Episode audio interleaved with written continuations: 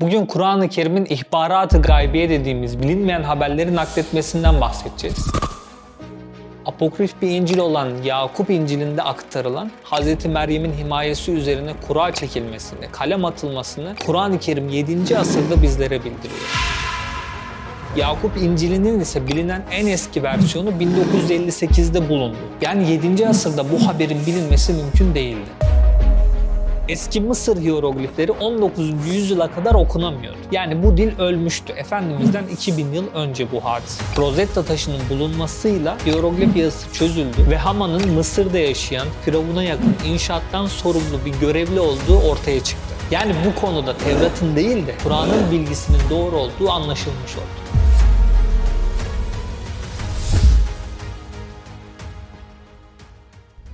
Evet selamünaleyküm arkadaşlar. Kur'an Mucizeleri serimizin 3. videosuyla karşınızdayız. Bugün Kur'an-ı Kerim'in ihbaratı gaybiye dediğimiz bilinmeyen haberleri nakletmesinden bahsedeceğiz. Kur'an-ı Kerim ahiretten, cennet ve cehennemden, meleklerden ve farklı varlıklardan, farklı alemlerden bahsettiği gibi kainatı bütün bir şekilde okuduğu gibi geçmişe dair yani 7. asırda yazılan Kur'an-ı Kerim ondan pek çok sene öncesine dair haberleri ve gelecekte daha gerçekleşmemiş haberleri dahi çok doğru bir şekilde nakletmesiyle Allah'ın kelamı olduğunu kendisi ilan ediyor aslında. Onu bizlere ulaştıran Nebi, Peygamber Efendimiz Aleyhisselatü Vesselam ise hiçbir tereddüt, hiçbir kaygı içerisinde olmadan o haberleri bize muhteşem bir emniyet ve güven içerisinde aktarıyor. Evet bu geçmişe ve geleceğe dair haberlerden birkaç örnek getireceğiz inşallah. Öncelikle Kur'an-ı Kerim pek çok farklı kıssaları anlatırken Peygamber Efendimizin bunları bilmediğini, o ortamda bulunmadığını bizlere naklediyor. Mesela Yusuf suresi 3. ayette sana bu Kur'an'ı vahyetmekle kıssaların en güzelini anlatıyoruz. Halbuki sen daha önce bunlardan habersiz idin. İşte bu kıssa gayb haberlerindendir. Onu sana vahyediyoruz. Onlar tuzak kurmak üzere ittifak ettikleri zaman sen onların yanında değildin diye Yusuf suresinde 111 ayette çok detaylı bir şekilde anlatılan Hz. Yusuf Aleyhisselam'ın hikayesini Peygamber Efendimizin hiçbir şekilde bilemeyeceğini adeta kamerayla izleniyor gibi bu aktarımların başka bir türlü yapılamayacağını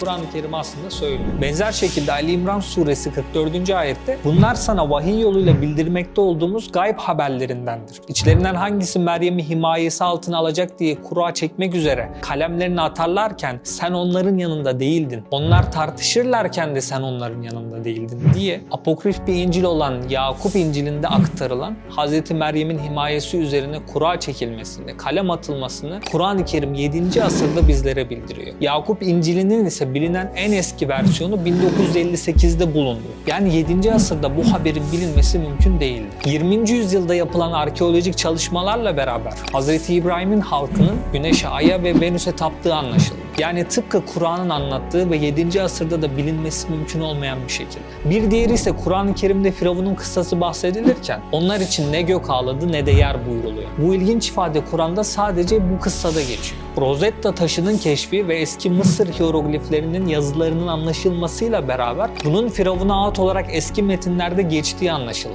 Bu atlarda yer ve gök senin için ağlar gibi ifadeler var. 19. yüzyıla ve bu yazının çözülmesine kadar bu hieroglifler resim ve şekil zannediliyordu. Yazı oldukları dahi bilinmiyordu. O zamana kadar da ölü bir dil olarak kalmıştı. Yani 7. asırda bilinmesi mümkün değildi. Duhan suresi 29. ayette ise bu bilgiye yer verilmiş ve o zamanki bu yanlış inanışa çok güzel bir gönderme yapılmış. Şimdi bir diğer maddede Kur'an'da ve Tevrat'ta Haman isminin nasıl geçtiğine bakalım. Kur'an'da Kasas suresi 38. ayette geçen Haman ismi Firavun'un ey Haman çamurun üstünde bir ateş yak, yüksek bir kule inşa et de belki Musa'nın ilahına çıkarım dediği Firavun'un yanında bulunan inşaat işlerinden sorumlu bir görevli. Tevrat'ta Ester 3. bapta uzun uzun anlatılan Haman ise Hazreti Musa'dan 1100 sene sonra yaşamış ve Yahudilere zulmetmiş Pers kralı yardımcısı olarak geçiyor. Kur'an'ın Tevrat'a göre farklı bir bilgi verdiğini gören oryantalistler ise bu durum karşısında bayağı bir sevinmişler. Yani Kur'an'ın yanlış bilgiyi aktardığını düşünmüşler başta. Bu sevinişleri ise Mısır hieroglifleri çözülünce yarıda kaldı. Eski Mısır hieroglifleri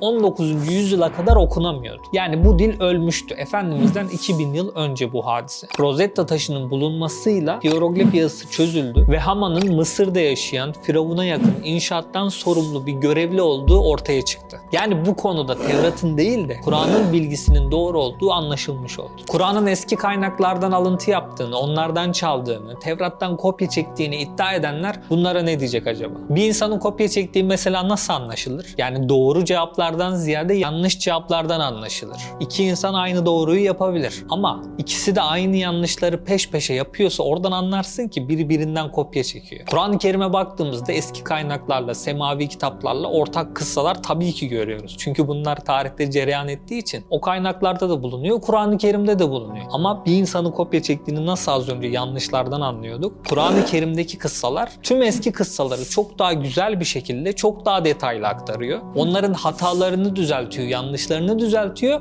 ve üstüne katıyor. Bu durumda Kur'an-ı Kerim'in başka herhangi bir kitaptan alıntı yaptığını, kopya çektiğini söylemek, düşünmek de mantıklı olmaz. Ayrıca o dönemde, o toplumda bunlar bilinen kıssalar değildi. Peygamber Efendimiz'i test etmek amacıyla farklı coğrafyalardaki Yahudilere gidip bazı kıssaları soruyorlardı. Kendileri bilse başta buna itiraz ederlerdi. Ve devamında da pek çok müşrik Müslüman olmazdı. Ama tam aksine insanlar akın akın İslam'a koşuyordu. İslam'la şerefleniyordu. Ve bu inanışla hayatlarını sürdürüp devam ettirip bu uğurda fedakarlıklar göstererek Müslüman bir şekilde vefat ediyorlardı. Yani insanlar İslam'a teslim olmuşlardı. Bu kadar büyük kitleler hangi yalan karşısında bu kadar samimi olabilirler? Bu kadar fedakarlık gösterebilirler ki? Evet Kur'an'a iman etmeyen insanlar tüm bu haberlere karşı ne diyorlar acaba? Tarihe, bilime çok değer veren bu insanları bu konularda neden bu kadar sessiz görüyoruz acaba? Evet buraya kadar insanlık tarihindeki önemli bilgilerin Kur'an'da nasıl geçtiğine, geçmiş bilgileri nasıl tüm ayrıntısıyla anlattığını, aktardığına değindik. Bir de geleceğe dair meselelere Kur'an-ı Kerim'in nasıl değindiğine gelin beraber bakalım. Birincisi, peygamberimizin Allah tarafından korunacağı. Tüm suikast girişimlerine, o zaman da Müslümanların azınlıkta olmasına, zulümler görmesine, savaşlar vermesine rağmen peygambere zarar gelmiyor. Görevini 23 yıllık bir dönemde tamamlayıp Kur'an-ı Kerim'in son ayetlerinin onun vefatına işaret etmesinin anlaşılmasıyla ve o da imamlık görevini Hazreti Ebu Bekir'e teslim etmesiyle beraber yatağında vefat ediyor. Bu zorlu mücadele boyunca müşriklerle ve diğer dine mensup insanlarla büyük bir mücadele veriliyor. Özellikle Müslümanlar sayı olarak, güç olarak azken büyük zulümlere, boykotlara maruz kalıyorlar. Efendimiz hicret etmeden önce Müslümanlar şehirlerini terk edip hicret etmek zorunda kalıyorlar hatta değil mi? Hatta Peygamber Efendimiz de hicret etmeden önce öldürülmek isteniyor. Hicret sırasında aynı şekilde Peygamber Efendimiz yakalanmaya çalışılıyor. Hatta düşünseniz onu yakalayan bir insan büyük bir şöhrete, nama, büyük bir servete kavuşabilirdi. Ama Allah'ın yardımıyla Peygamber Efendimiz hicret yolculuğu boyunca da muhteşem bir şekilde korunuyor. Ve hicretten sonra da Yahudiler Peygamber Efendimiz'e diyor ki biz burada silahlıyız, sayımız fazla. Eğer sen bu davandan vazgeçmezsen seni öldürürüz diyorlar. Bunun üzerine sahabeden bazı zatlar Peygamber Efendimiz'in devamlı gözetmesini, korumasını üstleniyorlar. Maide suresi 67. ayet nüzul oluyor. Ayette Allah seni insanlardan koruyacaktır buyuruluyor. İşte bu ayetten sonra Peygamber Efendimiz beni artık korumanıza gerek yok diye sahabe efendilerimize buyuruyor ve kendisi gecenin bir yarısı olsun, farklı zamanlarda olsun tek başına yolculuk yapıyor, geziyor, farklı alanlarda bulunuyor. Büyük insanlar, devlet adamları büyük koruma önlemleriyle korunuyorken Peygamber Efendimiz düşmanlarının çokluğuna rağmen bu ayetin gelmesiyle beraber geceleri çok rahat bir şekilde tek başına dolaşırmış. Allah'ın izniyle bu şekilde yaşamaya devam etmiştir. İkincisi Kur'an'ın muhafaza edileceği. Bir beşer gayet zayıf ve yalnız. Karşısında ise inatçı ve kendisine düşman bir topluluk var. Çok düşmanlık etmelerine rağmen Kur'an'ı çürütemiyorlar. Yok edemiyorlar, bir harfine dahi dokunamıyorlar. Kur'an-ı Kerim inmeye başladığı andan itibaren insanların kalplerine ve akıllarına kazınıyor. Ve hem yazılıp hem ezberlenmesi hem tekrarlanmasıyla ve büyük bir hassasiyet ve çabayla korunmuş bir biçimde bugüne kadar geliyor. Şüphesiz o Kur'an'ı biz indirdik ve onun koruyucusu da biziz. Üçüncüsü ise Mekke'nin fethi. Bir gün Peygamber Efendimiz rüyasında Mekke'ye girdiğini ve Kabe'yi tavaf ettiğini görüyor. Bunu ashabına haber verir ve Hudeybiye Anlaşması'nın gerçekleştiği yılda Umre için bu yolculuğa çıkarlar. Ve sahabelerin arasında da o rüyanın o sene gerçekleşeceğine dair hiçbir şüphe yoktu. Ama Mekkeli müşrikler bu duruma engel olmuşlardı ve Müslümanlar da başta aleyhte görünen Hudeybiye Anlaşması'nı imzalayarak Umre için seneye Mekke'ye gelmek üzere bu anda bir ümitsizlik havası hakim oluyor. Çünkü hepsi hazırlanmışlardı, Mekke'ye gireceklerdi, memleketlerine kavuşacaklardı. Ama geri dönmek zorunda kalmışlardı ve Hudeybiye Anlaşması da başta aleyhte görünüyordu. Hatta Hazreti Ömer Efendimiz'e sorar. Ya Resulallah siz buyurmadınız mı biz beyte gireceğiz, tavaf edeceğiz diye. Hazreti Peygamber de evet der. Fakat bu sene yapacağınızı söyledim mi? Yani o rüya o sene gerçekleşmeyecekti. Ama sahabeler üzerinde de olumsuz bir etki oluşmuştu. İşte üzgün bir şekilde Medine'ye doğru dönülürken Fetih suresi nüzul oluyor ve daha ilk ayetleriyle şüphesiz biz sana apaçık bir fetih verdik buyuruyor. Yani Müslümanların aleyhinde görünen Hudeybiye anlaşmasının bir zafer olduğunu ilan ediyor. Gerçekten de bu anlaşmadan sonra Hayber fethedilmiştir. Ve Mekkelilerle artık gidip gelinebildiği, görüşülebildiği için insanların kalbi İslam'a çok daha kolay ısınmıştır. Hatta büyük komutanlardan Halid bin Velid ve çok büyük bir dehaya sahip Amr bin As gibi zatlar savaş zamanında değil,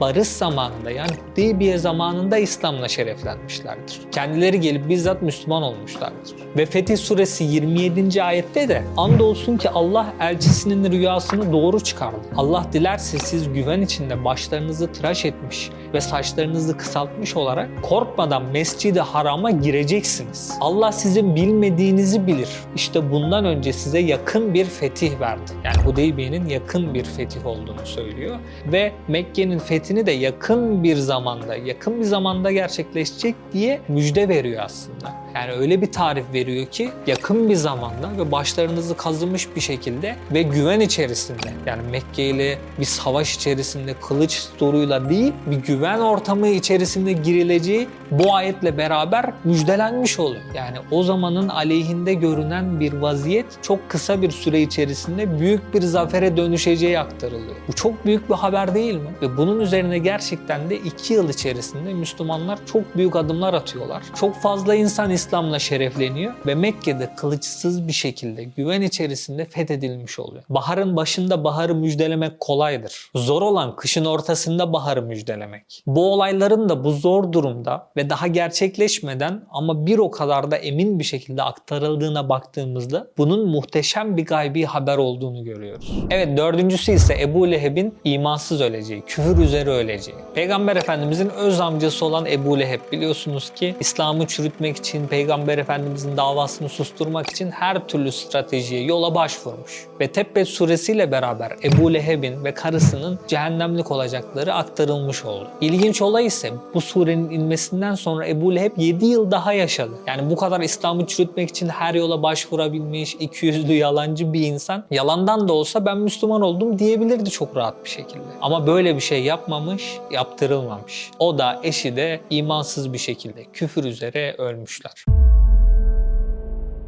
Yani bu da ilginç bir hadise. O zamandaki müşriklere baktığımızda Ebu Sufyan gibi, Hint gibi hatta Peygamber Efendimizin amcasını şehit etmiş Vahşi gibi zatlar sonrasında Müslüman olmuşlar. İslam'la şereflenmişler. Ama Ebu Leheb bunlardan olmamış ya da bu baştaki müşrik görünen insanlar sonradan Müslüman olabilirler. Onların hiçbir ayette geçmiyor. Onların hiçbir ayetle sabit değilken Ebu Leheb ayetle imansız öleceği aktarılıyor ve gerçekten de öyle oluyor. Evet beşincisi ise Rum suresindeki mucize. Efendimizin zamanında Rumlar ile Persler savaş halinde ve Persliler Rumları feci bir şekilde mağlup ediyor. O zamanın müşrikleri de Müslümanlara diyor ki bakın Persliler ateşperest, Rumlarsa sizin gibi ehli kitap. İşte Persler Rumları nasıl mağlup ettiyse biz de sizi aynı şekilde mağlup edeceğiz diyorlar. Bu olay üzerine ise Rum suresinin ilk ayetleri nüzul oluyor ve Rumların 3 ila 9 yıl içerisinde tekrar ayağa kalkıp Persleri mağlup edeceği haber veriliyor. Şartlar tam tersini söylemesine rağmen ve verilen bu haber o zamana göre hiç mümkün görünmüyorken Kur'an-ı Kerim zaman söylüyor hatta yerde söylüyor. Yeryüzünün en alçak yerinde diyor ve bu galibiyeti haber veriyor. Yani duruma, konjektüre baktığımız zaman hiç ya o kazanacak ya o kazanacak. Hani %50-50'lik bir durum değil. Tam tersine çok daha artık Perslerin galip göründüğü, üstün göründüğü, Rumların da artık tamamen mağlup olduğu, bir daha ayağa kalkamayacağı düşüncesi hakim. Ve bu haber 9 yıl içerisinde birebir doğru çıkıyor. Rumlar mucizevi bir şekilde tekrar ayağa kalkıyor ve Persleri yeryüzünün en alçak noktası yani Lut Gölü çevresinde mağlup ediyorlar. Hiç beklenmedik şekilde gerçekleşen bu hadise 9 yıl öncesinden Kur'an-ı Kerim'de apaçık bildiriliyor. Yani öncelikle Rumlar Müslüman değildi. Yani Müslümanların, müşriklerin bu saçma iddiasına bir cevap verme gibi bir zaruretleri yoktu. Peygamber Efendimiz haşa yalancı peygamber olsa, kendisi Kur'an-ı Kerim'i yazıyor olsa tüm bu davasını riske atıp neden böyle bir konu hakkında riske girsin ki? Neden bu konu hakkında söz söylesin ki? Yani düşünün siz olsanız hiç böyle bir riske girer misiniz? Bunu ancak bu güvende, bu katiyette Allah'tan vahiy alan bizzat söyleyebilir. Yani peygamber zekası, dehası çok yüksek bir insan olsa dahi böyle ayetler söyleyerek, yazarak ya da uydurarak davasını bu şekilde riske atmazdı. Şimdi geçmişe ve geleceğe dair ihbaratı gaybiye yani bu bilinmeyen hadiselerin bir bir vuku olması, gerçekleşmesi başka nasıl izah edilebilir? Geçmişe dair haberlerden ve buna gelen itirazlardan bahsettik. Kur'an-ı Kerim toplandı, kopya çekildi vesaire vesaire. Peki geleceği nasıl bilebildi peygamber?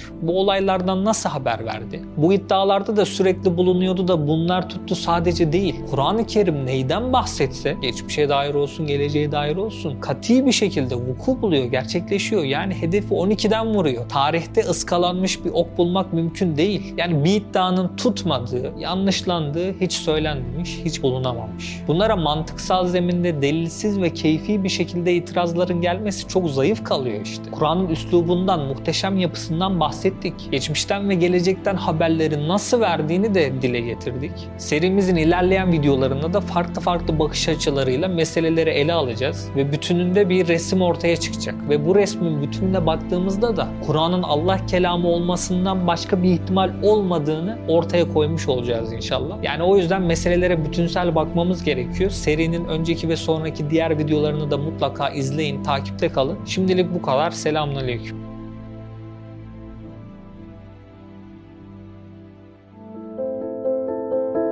Osman Sungur Yeke'nin yeni çıkan Hadi İnşallah kitabını Nüve Pazar, DNR ve kitapyurdu.com'dan satın alabilirsiniz.